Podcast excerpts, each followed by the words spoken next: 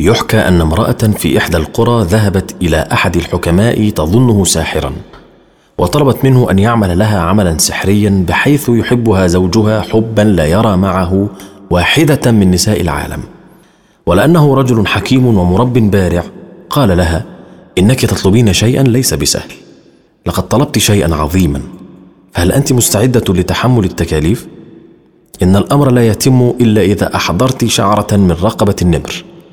قالت كيف أستطيع ذلك والنمر حيوان مفترس ولا أضمن أن يقتلني؟ أليس هناك طريقة أسهل وأكثر أمنا؟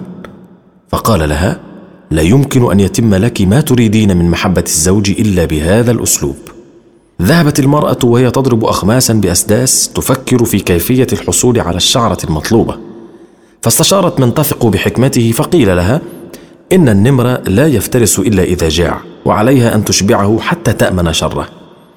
أخذت بالنصيحة وذهبت إلى الغابة القريبة وبدأت ترمي للنمر قطع اللحم وتبتعد واستمرت في إلقاء اللحم إلى أن ألفت النمر وألفها مع الزمن.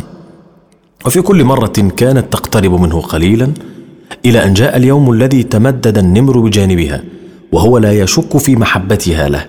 فوضعت يدها على رأسه وأخذت تمسح بها شعره ورقبته بكل حنان. وبينما النمر في هذا الاستمتاع والاسترخاء لم يكن من الصعب أن تأخذ المرأة الشعرة بكل هدوء وما أن أحست بتملكها للشعرة حتى أسرعت إلى الرجل الحكيم الذي تظنه ساحرا لتعطيه إياها والفرحة تملأ نفسها بأنها الملاك الذي سيتربع على قلب زوجها وإلى الأبد. فلما رأى الحكيم الشعرة سألها ماذا فعلت حتى استطعت أن تحصلي على هذه الشعرة؟ فشرحت له خطة ترويض النمر. التي تلخصت في معرفة المدخل لقلب النمر اولا وهو البطن ثم الاستمرار والصبر على ذلك إلى أن يحين وقت قطف الثمرة. حينها قال لها العالم يا عزيزتي زوجك ليس أكثر شراسة من النمر. افعلي مع زوجك مثلما فعلت مع النمر تملكيه. كلما ازداد حبنا تضاعف خوفنا من الإساءة إلى من نحب.